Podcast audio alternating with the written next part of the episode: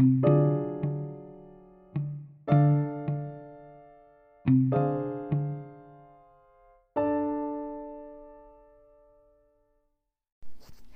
guys, and welcome back to another episode of Spill the Murder. So, before we head into the next two cases, I just wanted to like talk about something. Um, I'm recently like I'm not really recent. It's like way, way to like in the midst during the pandemic of 2020. I started getting into true crime. And I also started getting into a deep dive of also comedy. Like comedy is like really fucking hilarious. I'm being honest because it makes me laugh to the point like I have to literally go use the bathroom. Um, because recently I, not fairly recently, but months ago, like about two months ago at least, like in November ish, like November ish, October ish, I was watching, um, he's an actor and a comedian and he's funny. Um, forgot his name, but he made a Netflix special called Baby J. Um, and it's so cute. It's like so funny and cute. Um, and he plays in Big Mouth. He plays um, one of the main protagonists in Big Mouth. I forgot, but like, um, yeah, he made a Netflix comedy like like big show for like an hour or so and, and he was going on a tangent and, and talking and it's funny. And recently today I was watching the I think it was 2022 or 2023 of um, Nick Kroll's um, Netflix special. Um, I forgot the name of that one too, um, but not the name of him, but Nick Kroll. And it was funny because he was talking about babes, talking about how his first time he said I love you and everything, and the first time becoming a parent. Because one of the audience members, he was like, um, "How old is your parents?" And he was like, um, uh, "How old are you?" And she's like, "21." And like, then you're and like, and how old is he now? Like your dad? And he's like 16. He goes like, "Oh, so maybe he had you when you you were 40, when he was in his 40s and whatnot." And he was like, she's like, kind of like maybe, and like 40 is a good age. 40 is a good age because he's like in his early 40s, like early to late 40s, Nick Kroll, and uh, stuff, and he's going on tangents like how I am about comedy. And um, the my favorite ones are oh there you go, John Mulaney. John Mulaney did a segment called Baby J, and um, John Mulaney is fucking funny. Um, but recently I'm getting into this guy. He's like a native New Yorker, and he was born and raised in Bushwick. Woo! Shout out to Bushwick people um, in New York and, and Brooklyn, and he has like this thick Italian accent, and I'm like, I can't, I can't, I can't, I can't, I can't with people. Because the thick accents of Italian people, I can't. It makes me laugh. The way they say coffee is funny. I know it's a speech impediment, but like I can't. It's it's just a hilariousness. I can't take it. And then we, and then they say like uh, other certain words like coffee. We say coffee like like regular people coffee, but them Brooklyn people, native New Yorker Brooklyn people like Bushwick, Williamsburg, they say coffee, and they, say they don't say dollar. They say dollar. it's funny, and they they say other certain words that are funny too. I just think it's funny. Nobody else in the world that's normal thinks it's funny about about this. Nobody, and it's just me because I'm an idiot. But yeah, I say I'm an idiot as a joke, but not literally. But like I'm an, I'm just an idiot. But anyway, yeah, I was watching that, and one time he was like watching Nick Kroll today and watching Hasan Minhaj, which another one If you don't know who I'm talking about, you should go watch The Patriot Act and also watch Hasan Minhaj's the like the King's Jester and then and the other one from his 2017 one. I was watching that one a little bit, and that one was like in in California he done, and then the other one was like in Brooklyn he done.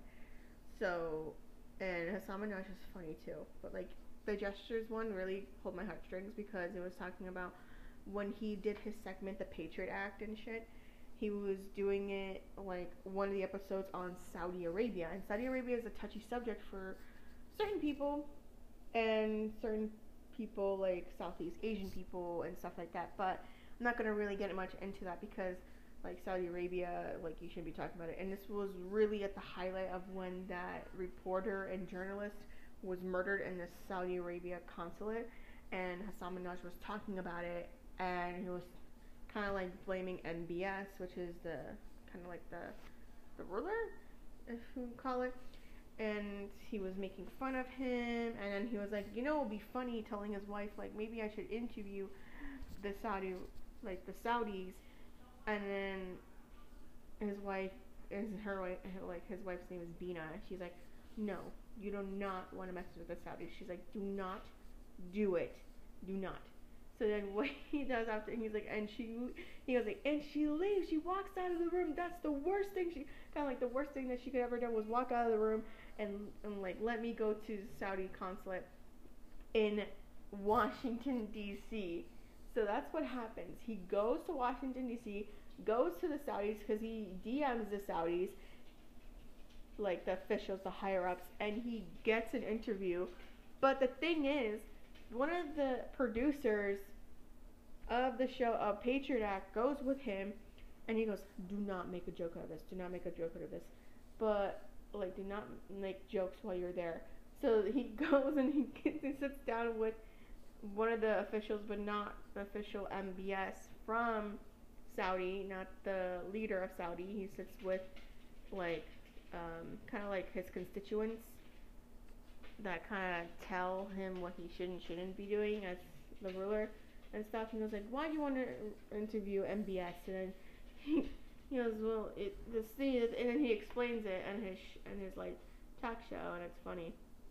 And um, the thing is, he was badgered like after his one segment of like after his tangent on Saudi Arabia and the consulate and and the reporters and stuff on that time when he was doing his Patriot show. Like it was the talk of the news from Hasan Minhaj. Like Washington posted it, CNN did it. Even CNN, he, he made a joke about CNN on that on that um Netflix special, saying like, and CNN got their facts right for the first time, and I was laughing because I was like, doesn't every news station get their facts right? Because they have their sources. But um, yeah, he, oh God, they, he never got to interview MBS, the the leader of Saudi Arabia. He was like shown the way out of the consulate, and he never got to interview them. But after when that aired, he goes and they told they told Hasan Minhaj that they'll be watching him, so they did, and they followed through what they said. They watched that segment of Hasan Minhaj's Saudi Arabia one on like Saudi Arabia episode on it, like Hasan Minhaj's Patriot Act, and they banned that episode from ever being in Saudi Arabia, and um, he wasn't sued, but at the time he had a daughter, and so everything was coming into close hand, and um, his wife never found out about it though, because after that, after that one close encounter to MBS, literally on the news was about the consulate murder of the reporter and journalist on the news, and his wife Beena's like, "Did you hear what happened after?" from the Saudis. It's a good thing you didn't go. And then everyone's like laughing.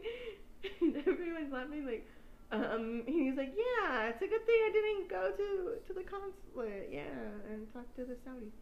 And and, and uh, I was laughing because I was like, yeah, you do not want to mess with them. And like he was like, yeah, you don't. He, he was basically like, yeah, you don't want to mess with those people. And so, that being said, um, next thing you know, he's at one of these like a hundred influencers event because one of them was going to be a Saudi Arabia activist woman that was protesting her rights to drive a car because in Saudi Arabia women cannot drive cars; it's only men, and that's really sexist. But she was supposed to be there tonight. and that's why there was one chair missing next to Hasan Minhaj, and he, she, like he, not she, but he asked her, like asked the people, like who was supposed to be sitting next to me, and they said it was supposed to be this Saudi Arabian girl that was an activist for women in Saudi driving, being able to drive, and she got arrested and she's being held and she couldn't be able to attend. And then so one of the people that was like kind of like with the president sort of and they were Saudi Arabia MBS was buddy buddy with this guy from the U.S. that is like a correspondent or something like that, like a like pol- like a politician, and they were WhatsApp buddies. And he said it on his what on like his segment saying like these people were WhatsApp buddies, and he came through the door at this event and sat by the table next to mine.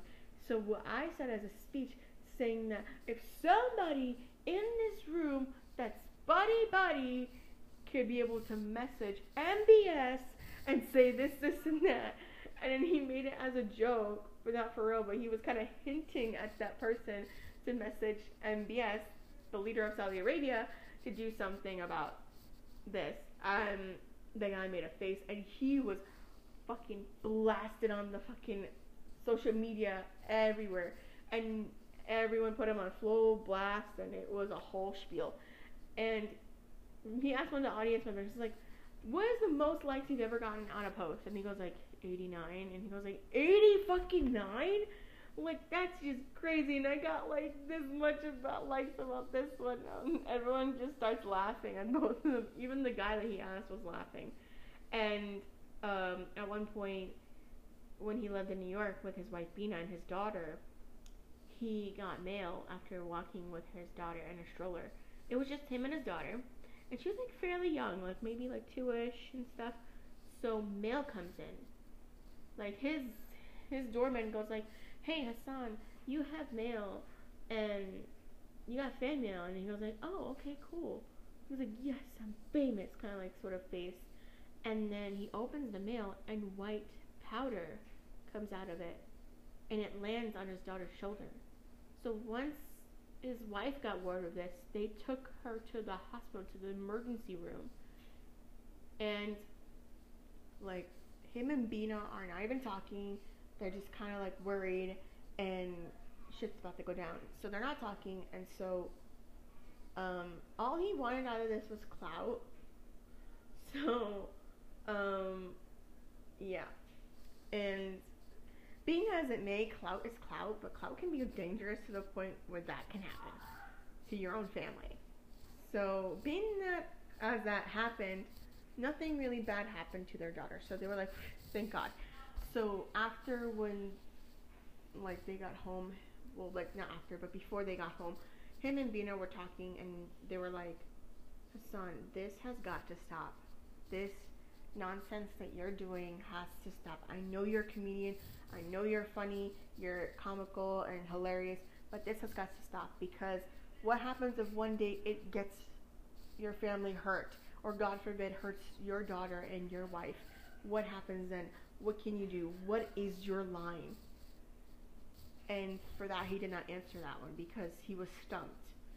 So, come years later, when that incident happens at that 100 influencer event, and then again, he's being put in from clout with everyone, and everyone's putting him a full blast. CNN, Washington Post, New York Post, all this shit.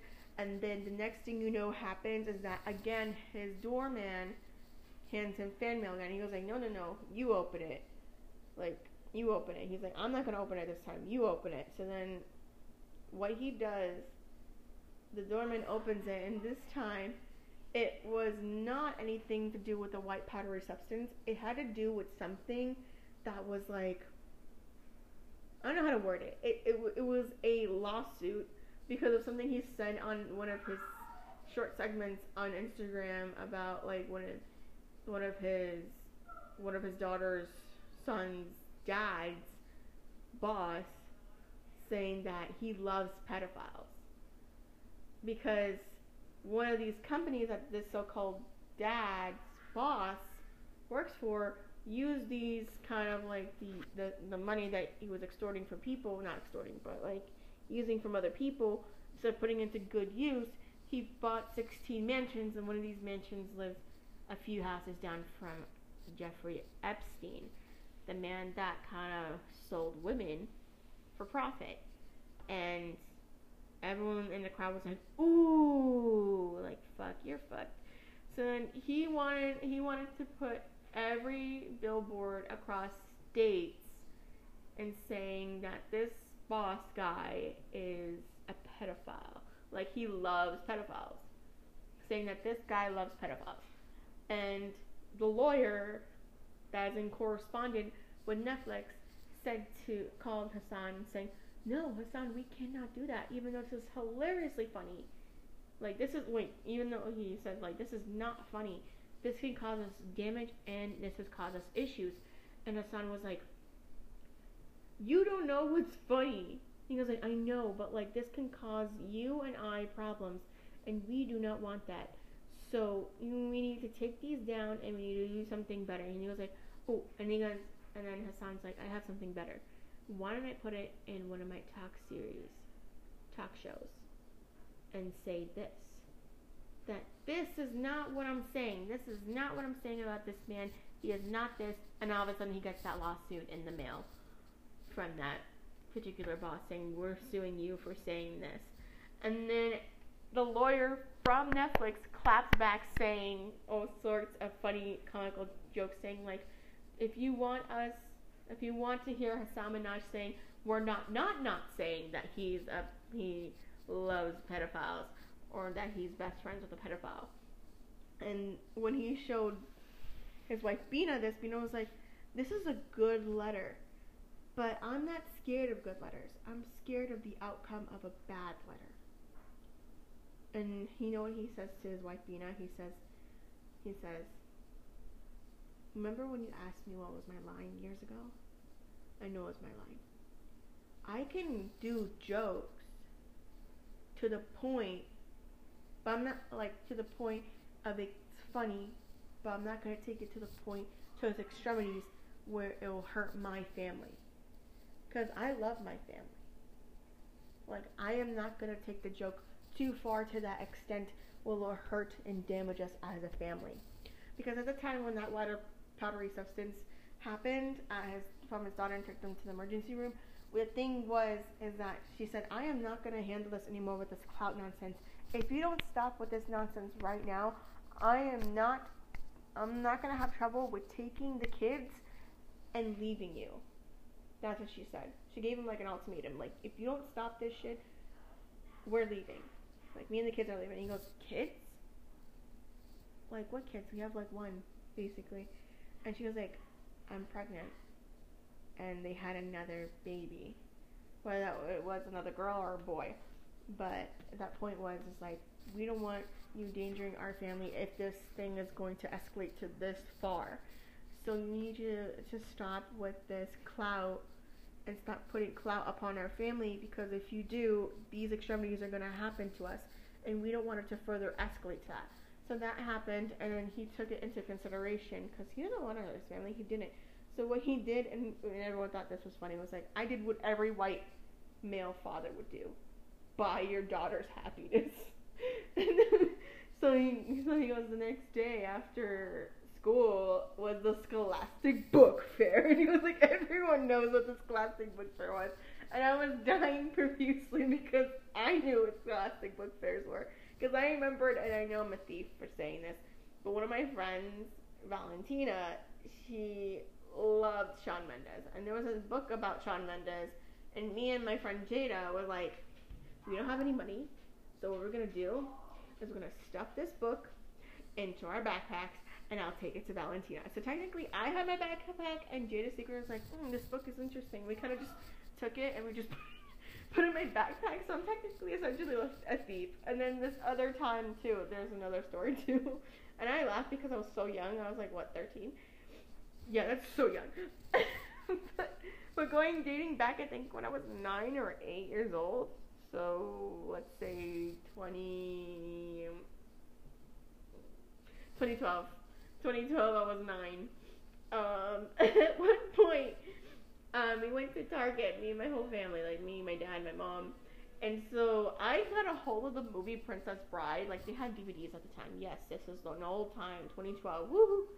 But anyway, uh, way before my brother was born. I think my brother was born. I don't know. I forgot. But this is what I remember. I remember distinctly because back in every movie at Target or anywhere for that matter, there is a security barcode thing that's like covered in black, but in the underneath it is in plastic. Underneath is a gray like floppy thing in it. And what I did was so stupid because my mom says I eat everything, but not essentially everything. Everything she meant like everything inside, like rubber, or plastic. I know it's gross. That was like me as a kid. So I'm laughing at this part. So I took that barcode because that's the security thing. So if you steal a movie, it will beep.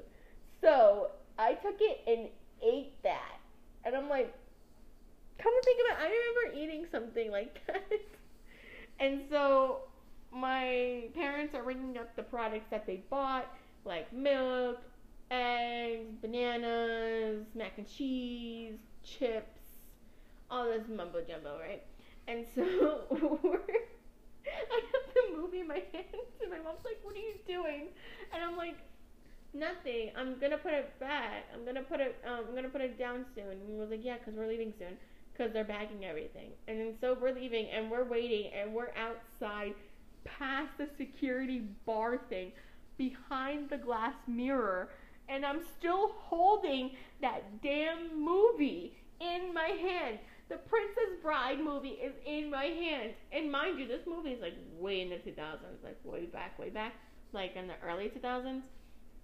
And I still had it in my hand. My mom's like, Dad, didn't you say you were going to put that down? And I said, Yeah. Why haven't you put it down? And I was like, Well, it didn't beep. He was like, And how much was this? I don't know. I don't know how much it was. Well, at least you got it for free. I was like, Yeah. I was like, well, next time don't do that. Don't steal. I was like, I know, I'm sorry. But at the same time, I'm like, oh my god, I got away with something. And nobody noticed, and nobody took a photo of me from the security cameras and posted it on the wall saying, this person is dangerous to the world. this little girl is dangerous to the world. I'm tearing up as I'm talking about this. Oh my god. Um, because it's hilariously funny. Those were the times where, like, I essentially stole but I never stole from friends. I never stole from my friends from their houses and took their diaries and wrote in it. I never did that because that's not me and that's not my property. But if it was like at a store or something like a, an Asian, like not an Asian store, not to sound racist, but like an internet cent store or like, um, because you can't you can't steal from Dunkin'. You can't. It's impossible to steal from Dunkin'. They have security cameras everywhere. You can't steal from Dunkin'. I never stole from Dunkin'. I would either use sorry, excuse me, um, my credit card through the app, or I would use a um, gift card through the app and pay through it. That's how I would get my breakfast to work. I would always get two, two sausage, egg, and cheese on croissants. Oh, and hash browns sometimes. Sometimes, not all the time. Or sometimes I'll get like an apple fritter or like something that's so sweet. But then sometimes I'll get I'll get too much shit from Dunkin' and put in my red bag, my red big, big long chimp bag, and I'm like, what the fuck am I carrying? like, it's not even funny. But yeah, that's like the whole moral of everything. Like, I'm myself, I think I'm hilariously funny, just myself, but no one else thinks I'm funny.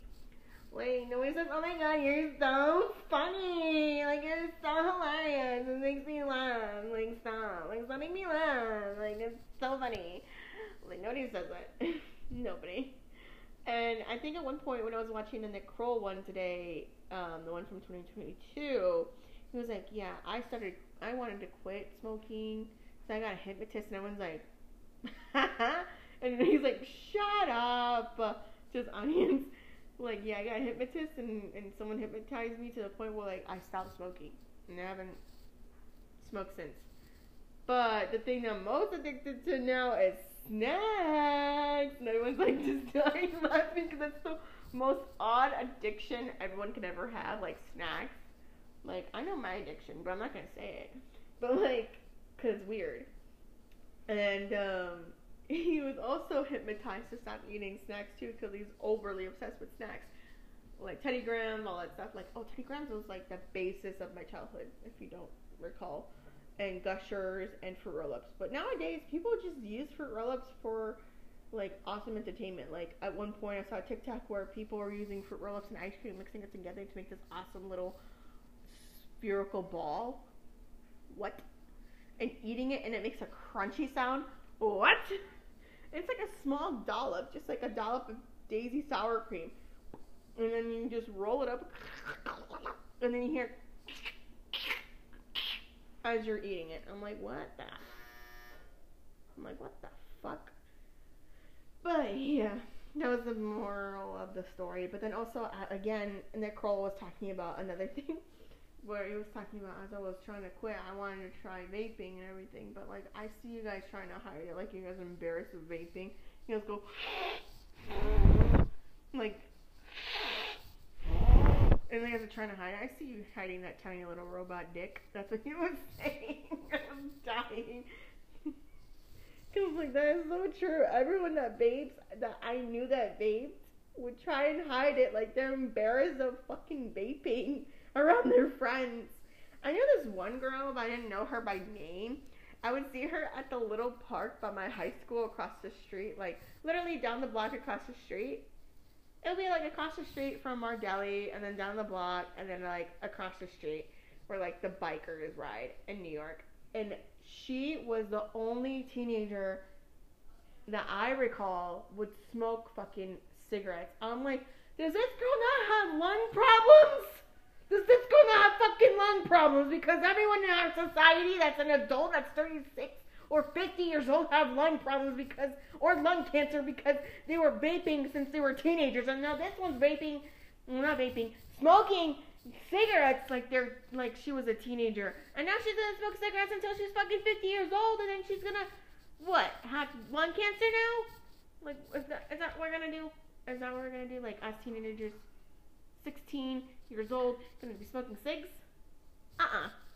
Uh-uh. This is why I stay away from cigarettes. I never smoked marijuana. I'm not gonna do so because why? I never even tried edibles. Not even edible brownies. I always wanted to, but I'm like, nah, man.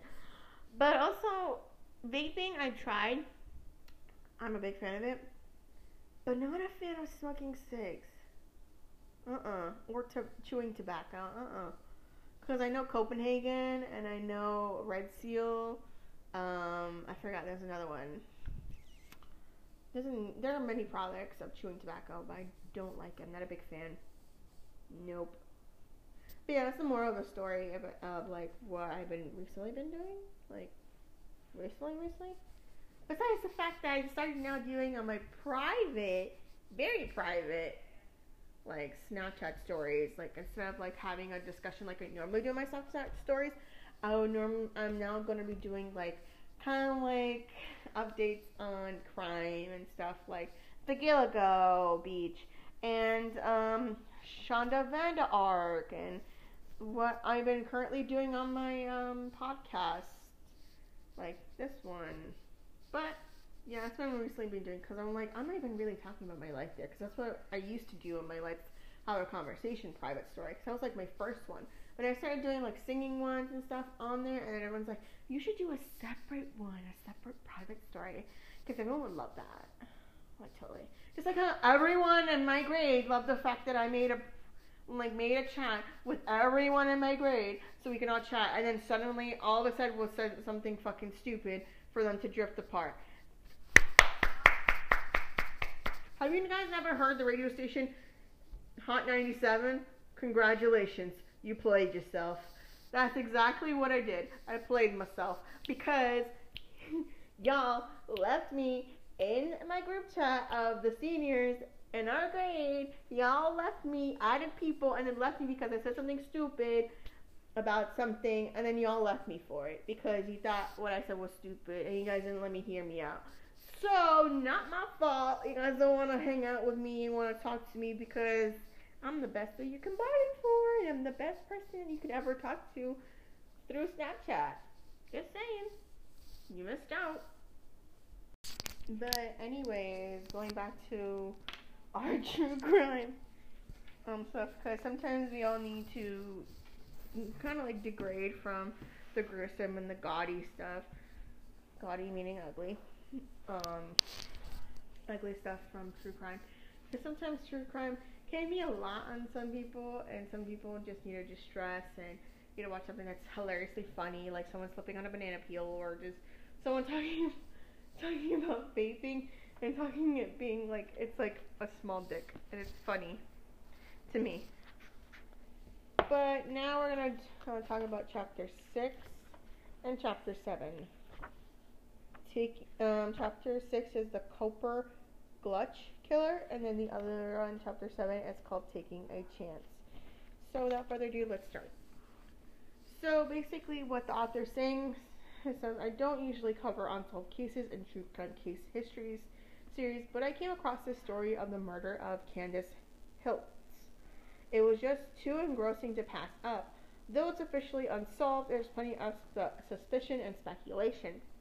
So, Candace Hiltz was raised in a remote area of Cooper Gulch, Colorado, an extremely rural area just a few like a few hours south of Denver.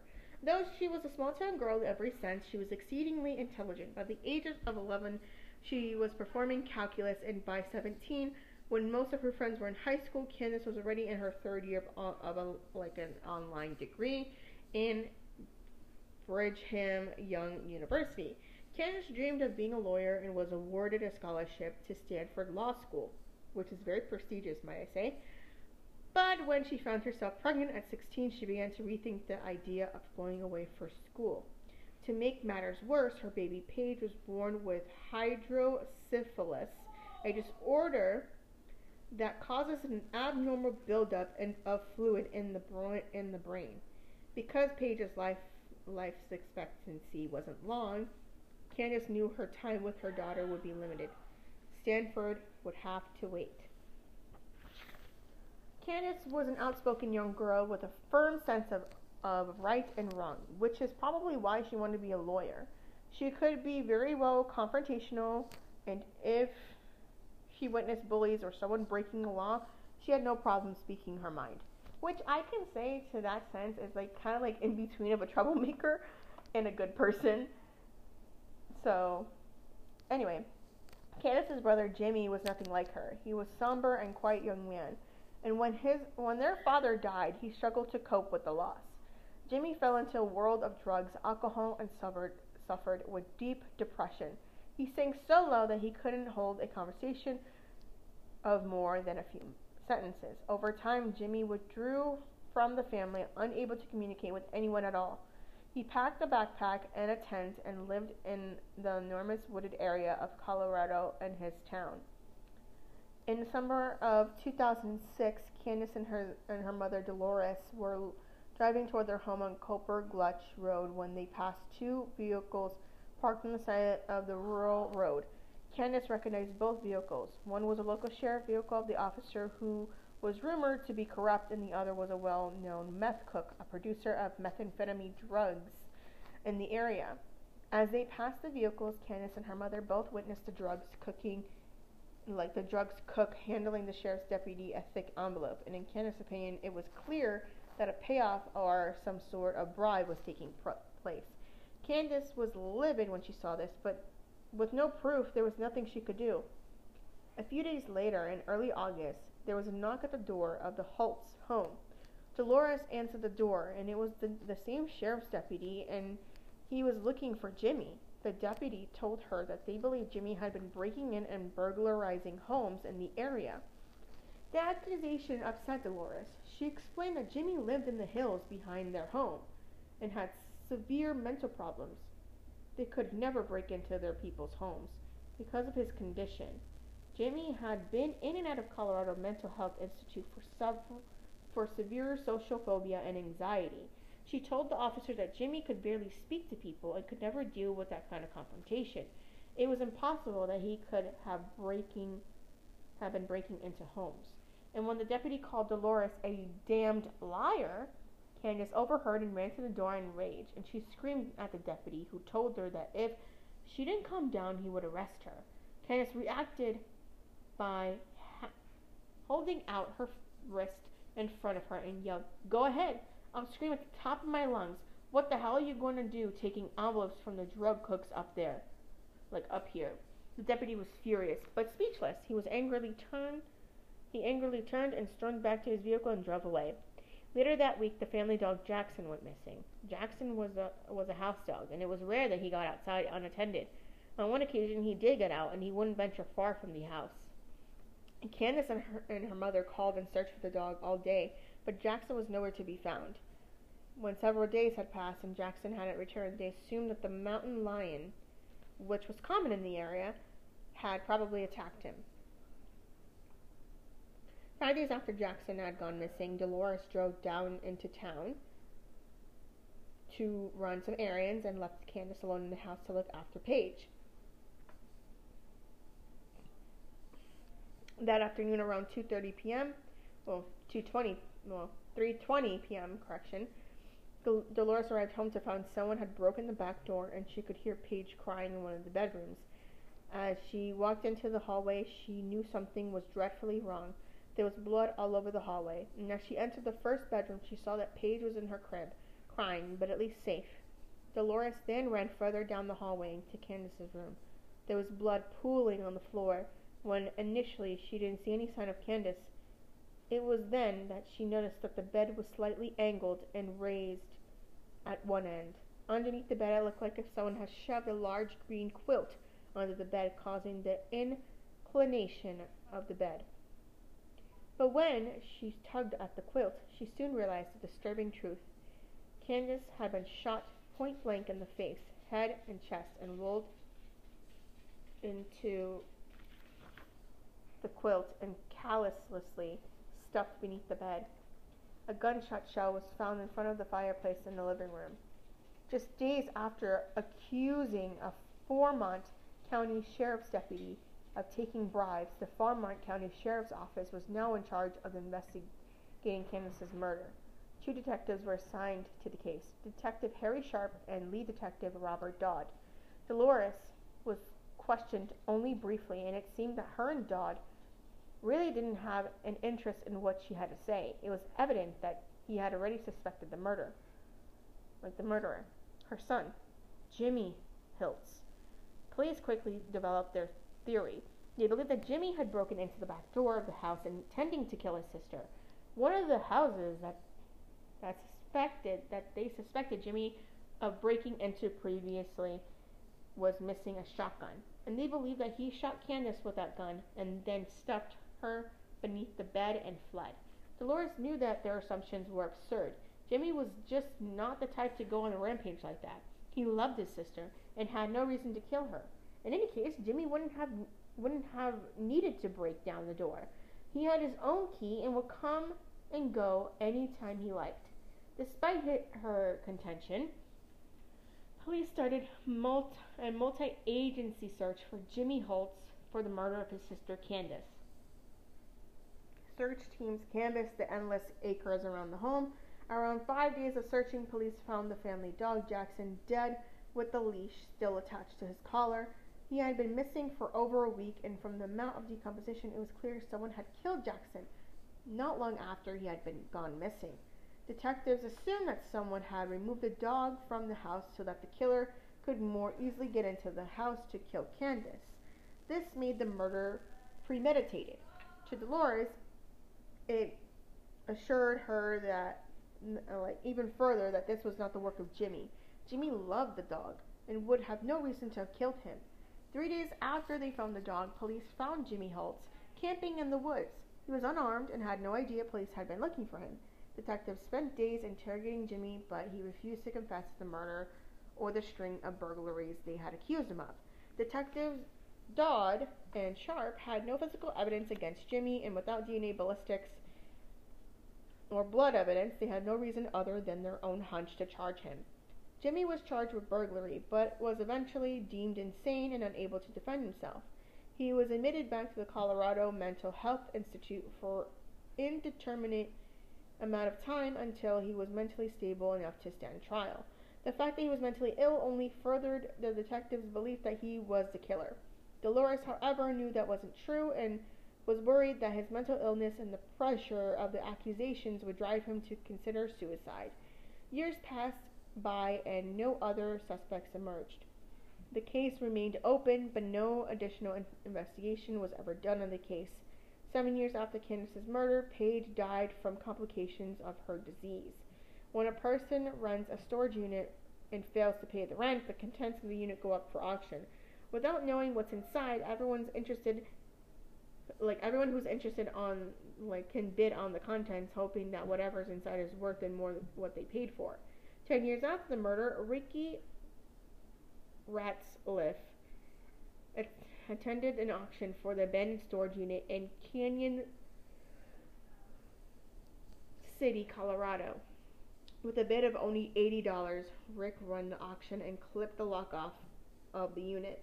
As Rick rummaged through the contents of the storage unit, he was puzzled to find an envelope marked evidence. When he picked up the paper envelope, a small axe dropped through the bottom of the deteriora, like the like the deteriorating bag. Another bag marked evidence contained a rope. Both the rope and axe were still covered in blood. Inside the storage unit, Rick also found a box full of old police uniforms. When he held up one of the uniforms, he noticed the name sewed on it read Dodd. Rick knew the name and realized he had purchased Detective Robert Dodd's abandoned unit. He had remembered his name from hearing the news reports of Candace's murder 10 years prior.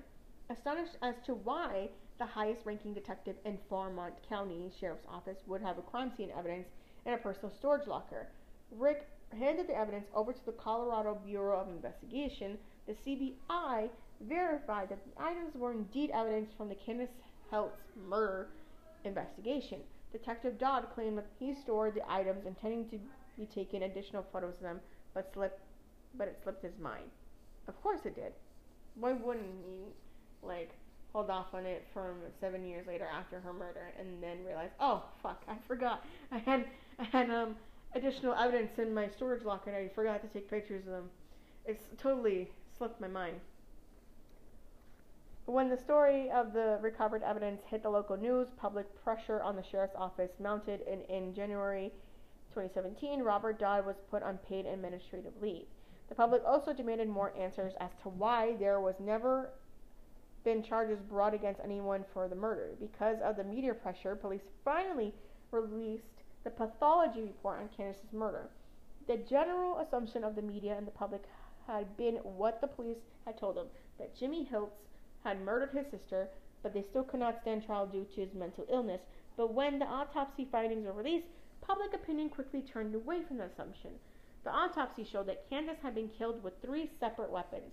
She had been shot point blank in the face with a shotgun, then she was shot five times in the back of the head with a 22 caliber rifle, Lastly, she was shot in the chest directly through the heart with a medium caliber handgun.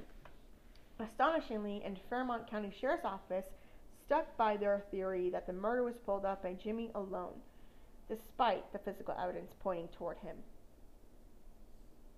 Robert Dodd uh, succumbed to the pressure of the media and going and public uh, accusations and decided to move to Texas, where he was packing to move and he had asked for a small dumpster to be parked in the driveway in the front of his home so he could throw away the things he didn't want to move. And after he had filled the dumpster, he called Penrose Landfill to come pick up and take it away. Rob Orton was the employee at Penrose Landfill and, and was and was charged picking up the dumpster from Dodd's property. Knowing Dodd's notoriety, Rob was curious of the contents of the dumpster. When he got it to the landfill and dumped it, he noticed some strange items amongst the garbage. Not only did Dodd not go through the proper chain of evidence when he put the items in his personal storage locker, but he also brought items home and later dumped them in his garage. Rob called a local reporter who had been covering the story and invited her to the landfill to go through the evidence before they called the Colorado Bureau of Investigation, CBI. Together, Rob and the reporter took photos of the items and Dodd had thrown away. They found a toolbox marked Forensic Kit FSCO Crime Scene Unit, assorted evidence DVDs, and the Fiasco, well, Fisco laptop computer, and more than 20 VHS tapes labeled sexual assault evidence. There was also envelopes full of sexual assault statements taken from victims, and many of the statements were from children who had drawn pictures of their attackers in crayon. Dodd had determined that this evidence that it could be thrown in a trash. It surely seemed that Robert Dodd had something to hide.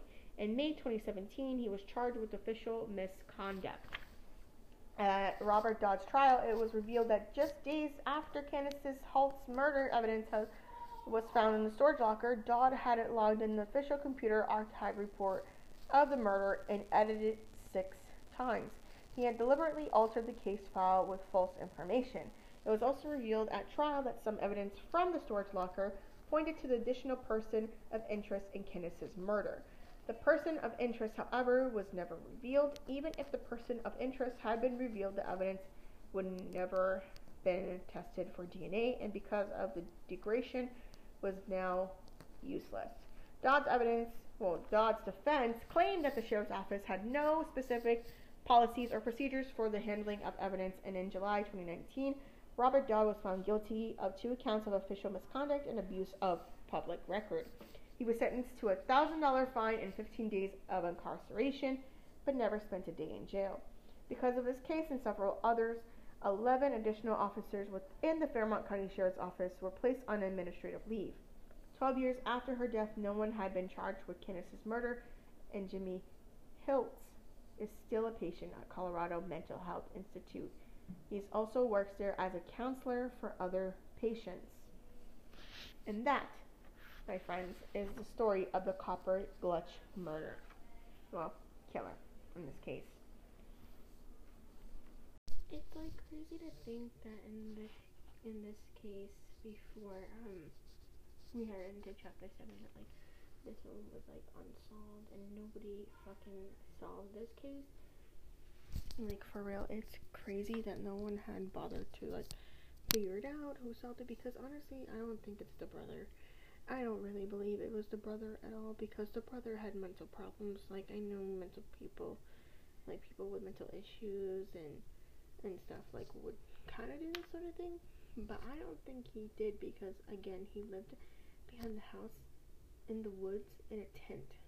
Like how would he do so if he had me- he had a mental struggle within himself to be able to do so and pull all these fucking in-house robberies?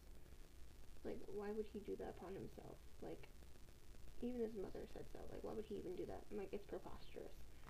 But I do believe that Robert Dodd was trying to cover up a murder.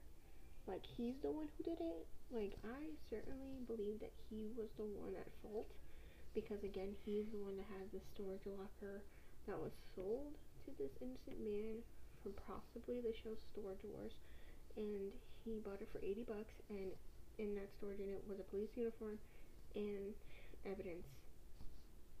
And again, he was literally not caught, but he was literally he literally threw something out in his garbage and called the land people, the landfill people, and told them to throw it in their landfill.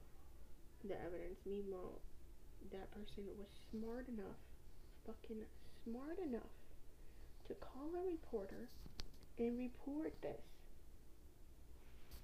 And it's crazy that like this this guy literally was really smart to actually call a reporter and say, "Hey, this seems a little fishy, a little odd that this detective guy decided to throw this crap out." And I don't think it's crap. I think it's really important pieces of evidence that I think you guys should know and you guys should really report and look really closely into this. And they did, and he was mm, like, um, literally,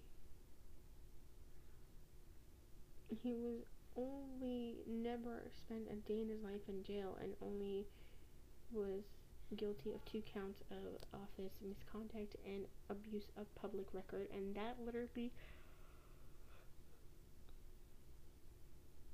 constitutes to nothing in comparison to what actual murders like murderers get in jail like 60 to life 15 to life in prison 20 to life. Like you know why couldn't he get like 15 years? Like i know it's mediocre that what he did was like so minuscule but like come on like the the mis- uh, the official misconduct and the abuse of public record could have literally just like misuse of evidence and misuse of public record of a case file and botch the whole investigation and still nobody knows who the murderer is. And it's just crazy. But anyway i digress. I digress. So we're moving on to chapter 7 taking a chance. Anyone in phoenix area in the late 80s or early 90s is sure to remember rock Chance, or technically Rick Chance. Rick's commercials ran continuously over every channel in for many years.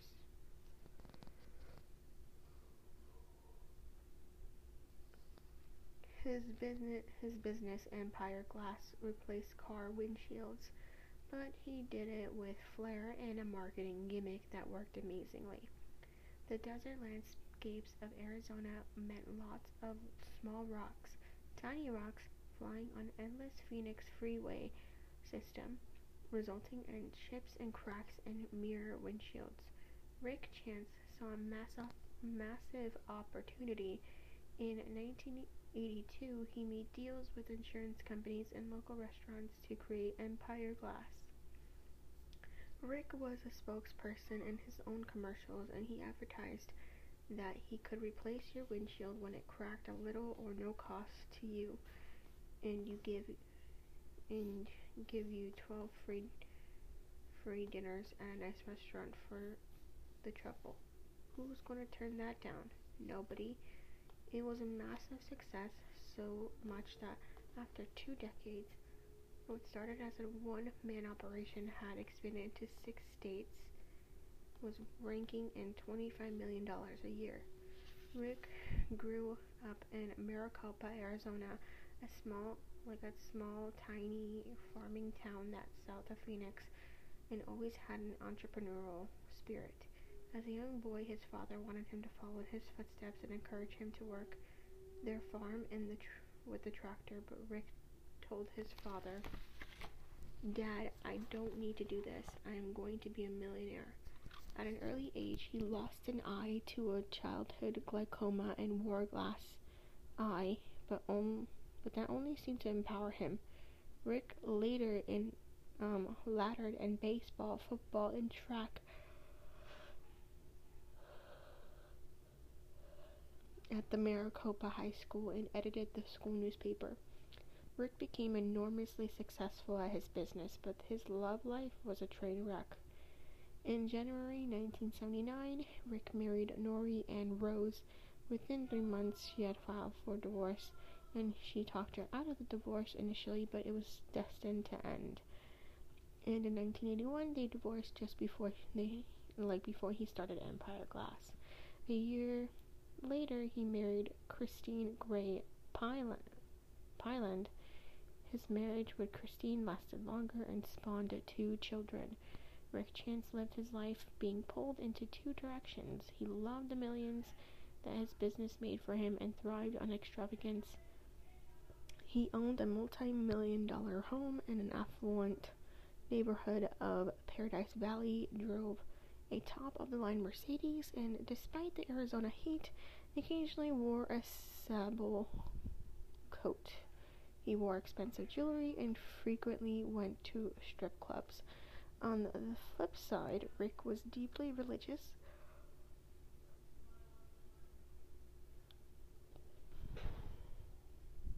And could quote long Bible verses verbatim. He donated vast sums of money to charities and regularly gave money to evangelical churches as well as funding international ministries. He believed his success was directly related to his relationship with the Lord.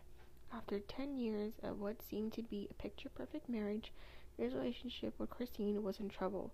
Rick met a 19 year old prostitute at the Phoenician resort who drugged him and stole $71,000 worth of jewelry in his Mercedes. Christine filed for divorce and shared custody of the children and moved to Denver. And in court documents, she accused him of a wasteful and frivolous spending and ignoring his family. saying, quote, he is frequently out of town and spends 60 hours per week at in like not at work but in work and work related activities. Rick was in an extreme embarrassing legal situation involving a prostitute, which unfortunately became front page news, end quote. Christine was an award was awarded control of Denver operation of Empire Glass, half of their Paradise Valley home, and twenty thousand dollars and like a fur coat, and her 1991 Infiniti convertible. And Rick was to pay for their child's pri- like their children's private religious religious schools like religious school tuition, though reviewing himself as deeply spiritual, being drugged and robbed and going through a rough divorce, Rick continued to flash his wealth and show his vulnerability. The second marriage, however, was nothing compared to the third. In 1995, Rick met a stunning, green-eyed blonde named Jill Scott. Jill was a beauty queen that had won the title of Miss America in 1990. Rick married Jill on Valentine's Day in a fairy tale wedding that was broadcasted live from Las Vegas on Good Morning America. Jill, however, had some secrets of her own. Secret, like shortly after winning the Miss America title, she was sued by the pageant because she was actually separated from her husband at the time, making her ineligible for the title of Miss America. She also hid from Rick the fact that she had several plastic surgery operations, had signed a contract to star in a pornographic movie titled Miss XXX America. He filed for annulment after only four months of marriage. Judge threw the annulment out, but he filed another in 1998, where he described his wife as a gold digger whose goal was to divest him of his assets and leave. But Jill had no shortage of accusation against Rick. She claimed that she like she claimed that she thought she was marrying a good Christian man but found herself with a religious cook who would chant incantations and order her to read scriptures for hours while bent over, face down, holding her ankles in adoration for God. Quote, When I say chanting, I mean he would repeat a prayer over and over again, or a phrase of his own over and over again.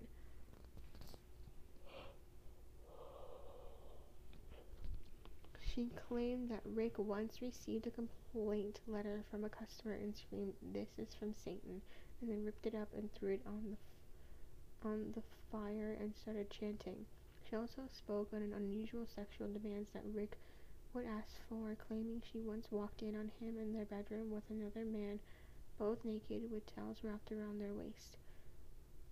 She recalled saying, quote, he seemed to be battling his inner demons. His desires were strong and went against his spiritual life. End quote. By the time the divorce number three was over in 1988, Jill was awarded $250,000 in jewelry and $8,333 per month for four years. Though Empire Glass was still making him millions, Rick was getting bored with the glass business and his real passion had become jewelry, and he was determined to make his next fortune as a jewelry dealer. A tight group of dealers operated the jewelry circuit in the Phoenix area, and Rick had some trouble jumping into an already established industry. He sold his expensive jewelry to local dealers, and low-end jewelry he would sell through newspaper ads. Rick would buy wholesale from dealers and middlemen and then turn them around.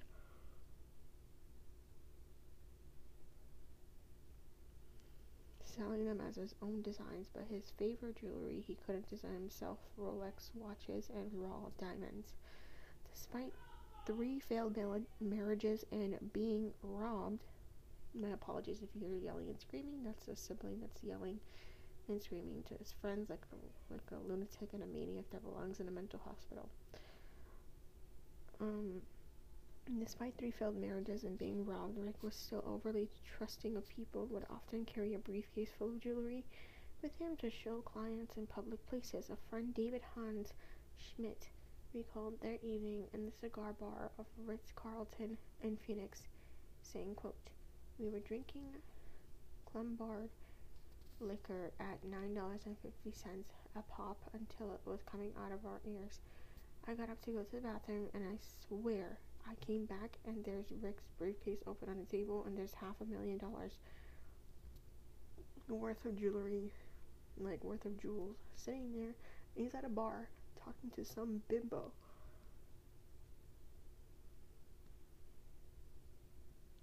End quote. Rick was Rick was very trusting of everyone, and whenever whenever friends warned him of showing off valuables in public, that like that, would make a target and and he would scoff, saying, "Eh, it's all insured." But one friend recalled telling him, "Yes, but insured isn't gonna cover your ass."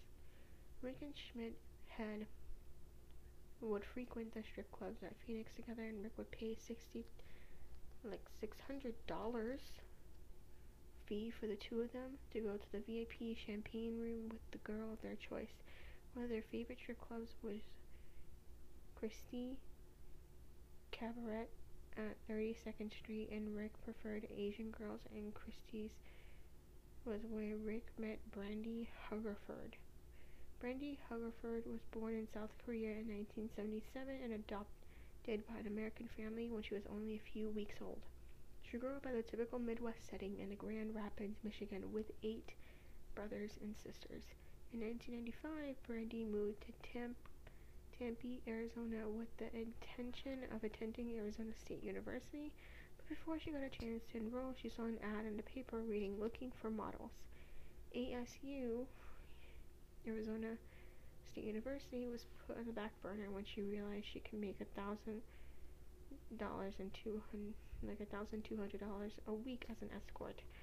Brandy's father had developed cancer and much of the money she made stripping and escorting went to helping with his care and her father's illness and what she was doing for a living began to change her. Emotionally and according to her friends, the girl that once was happy was a happy-go-lucky, now kept things bottled up and she became moody and indifferent.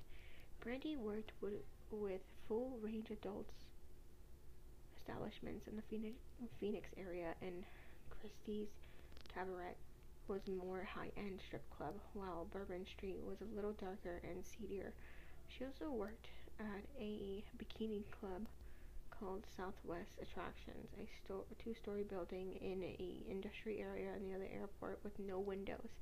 Inside, after being checked for weapons, customers chose a girl and were escorted to a private room for 30 minutes for a compa- like a companionship. Technically, for sex, like who takes 30 minutes to have sex? 30 minutes to have sex is nothing. You need more than that, so I'd say an hour is good, or 90 minutes is good, like an hour and a half. But if you want to go 30 minutes of, of having sex with someone, go ahead. Um, the company also offered a alcohol service where a girl would meet a client in a hotel room and they're choosing, usually accompanied by a male body guard waiting in the car outside. Rob Lemink was a high was a tall high school dropout from Spanaway, Washington, just south of Tacoma. He was known for his short temper, like like his short hot temper, and his passion for guns and Asian girls. His rap sheet included felony assault, illegal weapons possession, and parole violation. Lemink, well, technically Rob, moved to Arizona in 1999 with his girlfriend to avoid sentencing for a weapons charge in Washington State. His girlfriend helped him buy an assault rifle since he couldn't buy one um, legally with his felony conviction. And once established in Arizona, he became a male stripper and escort. He was 220 pounds of muscle and became quite popular at the male strip clubs like the Hideaway. As a male stripper, Rob was known to cross the line legally. He wanted a fast lane to wealth and was willing to get there by any means necessary that he could legal or not. Rob started his own escort agency, which is now which is how he met Brandy Hungerford and the two started dating. Brandy had been out with Rick Chance a few times and he was very open with her about his wealth and showed her the briefcase of jewelry and he like he carried around and when she told Rob about the briefcase, he instantly saw dollar signs. Rob put together a plan for he and Brandy to steal Rick's briefcase full of jewelry and put their first attempt was a failure. Rick had met Brandy for Mexican food before they went back to his house and the plan was for Brandy to call Rob to tell him to come to his house and rob him, but Rick and Brandy had spent the evening smoking pot in his three like three million dollar Paradise Valley home, where he where she called Rob and she was too high and mumbled into the phone and she couldn't remember the street he lived on. Through the summer of 2002, Brandy left Rick several messages, most of which he didn't return. Brandy and Rick, th- like Brandy and sorry, Brandy and Rob thought Rick may have become suspicious of her.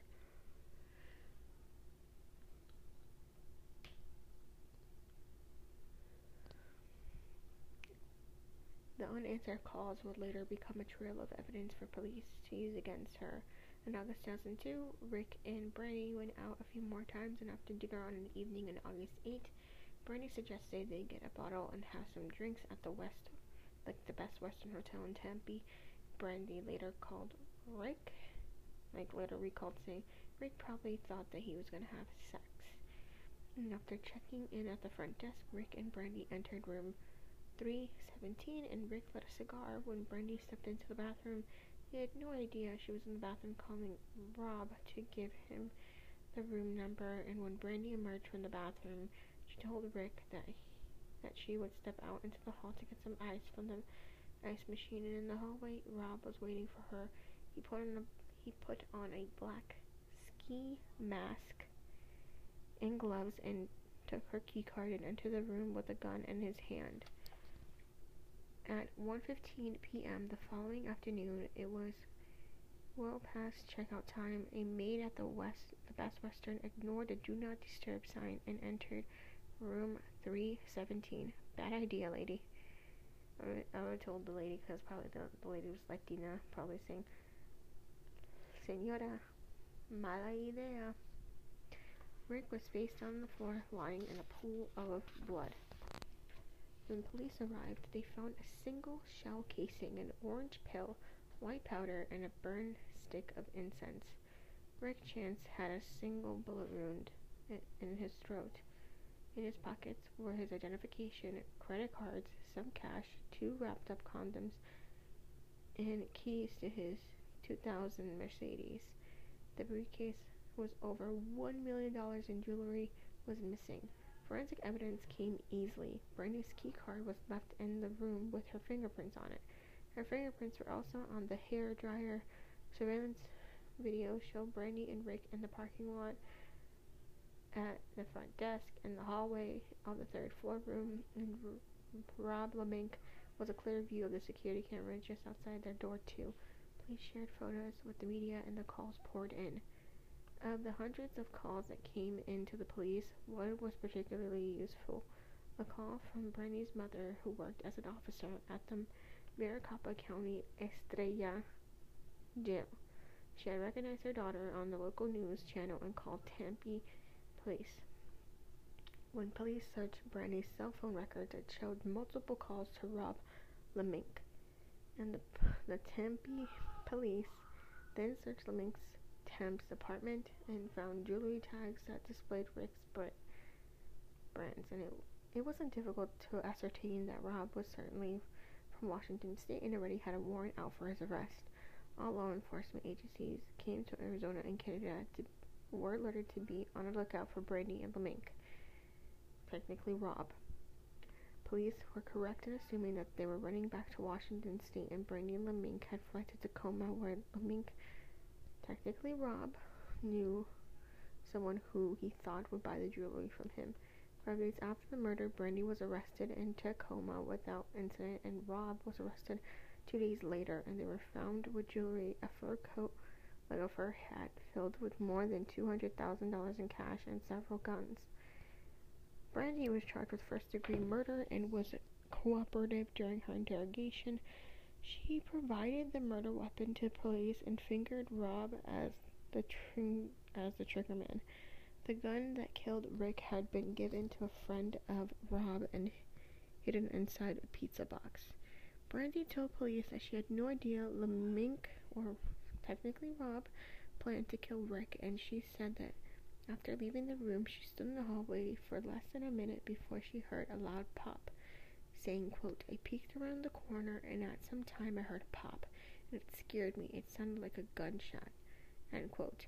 A witness in the nearby room, however, con- contracted Brandy's explanation, and witnesses told police they heard her say, quote, Don't hurt him, he's not going to say anything, end quote. The witness claimed that she then looked through the hotel door peephole and saw a man standing guard. For her cooperation in implicating Rob, prosecutors offered Brandy a lesser charge for second-degree murder along with armed robbery and conspiracy charges, and she accepted the offer, and Brandy Hungerford was sentenced to 14 years in prison, serving part of her term at the same prison that her mother used to work. She was released in August 2016, and Rob LeMink fought extradition without success. When he was returned to attempt to face charges, he eventually pleaded guilty and was handed a life sentence. He it will be eligible for parole in 2032. And ladies and gentlemen, this is all for them to gain money and gain popularity, gain money for her her father for cancer and him just to gain money to get the fuck out of the country. Like to get the fuck out. Like he didn't want to be there. It seems to me he didn't want to be there. Rob didn't want to be there. He just wanted the money and just wanted to like, you know, sell the jewelry and just like, give her half and ha- let him have half and let let him use that half to to split ways. It seemed that they made the dating up like a ruse, like kind of like a cover story, and then they would like you know just take his money. Like what, why couldn't they just keep him alive? I know they killed him because they don't want witnesses to see them, like see him like being like threatened and taken of his jewelry, but like seriously, dude. If you didn't kill him, you wouldn't be having second degree murder on your hands or first degree murder on your hands. Instead, you would have been um, having two counts of robbery and weaponry charge and parole violation. That's all you would have had on your record. And you would spent less time in jail than you really are spending. So what hap- what goes around comes around, as they say. But yeah, that's the end of chapter seven, and the next chapter we're going to be doing is the Tiger Parents. Chapter eight and in chapter nine is Mom, I Am a Monster.